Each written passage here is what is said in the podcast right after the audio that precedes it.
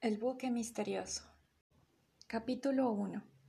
Durante la primavera de 1847, la pequeña población de Ruralville se vio sumergida en un estado de excitación a causa de la llegada al puerto de un extraño bergantín. No portaba enseña alguna y todo lo que le rodeaba era causa de recelo. No tenía nombre. Su capitán se llamaba Manuel Ruelo, pero la agitación se incrementó cuando John Griggs desapareció de su casa fue el 4 de octubre. El 5 de octubre el bergantín se había ido. Capítulo 2. Al partir, el bergantín se topó con una fragata de los Estados Unidos y hubo una enconada batalla. Una vez finalizada, ellos echaron en falta a un hombre llamado Henry Jones. Capítulo 3. El bergantín continuó su travesía con rumbo a Madagascar. A su llegada, los nativos huyeron en todas direcciones. Cuando se reagruparon al otro lado de la isla, faltaba uno de ellos. Se llamaba Dajabea. Capítulo 4. Por fin se decidió que había que hacer algo. Se ofreció una recompensa de cinco mil libras por la captura de Manuel Ruelo. Entonces llegaron unas noticias sorprendentes.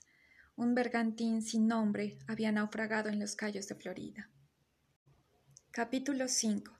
Se mandó un navío a Florida y el misterio fue resuelto.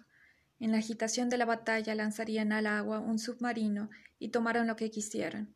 Allí se quedó, meciéndose tranquilamente en las aguas del Atlántico hasta que alguien llamado John Brown desapareció, y estaba claro que John Brown se había ido. Capítulo 6.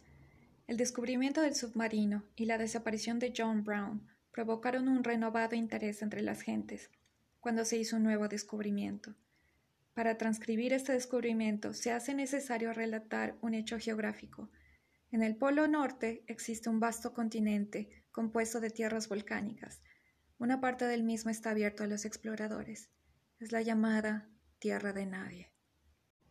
Capítulo 7. En el extremo sur de la Tierra de Nadie se encontró un HBT y algunos otros signos de asentamientos humanos. Entraron de inmediato y encadenados al suelo yacían Griggs, John y Dajabea. Tras llegar a Londres se separaron. Griggs se marchó a Ruralville, Jones a la fragata y Dajabea a Madagascar. Capítulo 8. Pero el misterio acerca de John Brown aún seguía sin resolverse, de manera que mantuvieron una estricta vigilancia en el puerto de la tierra de nadie.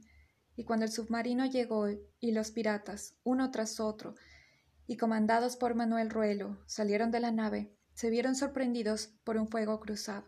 Tras la lucha se pudo recuperar a Brown. Capítulo 9.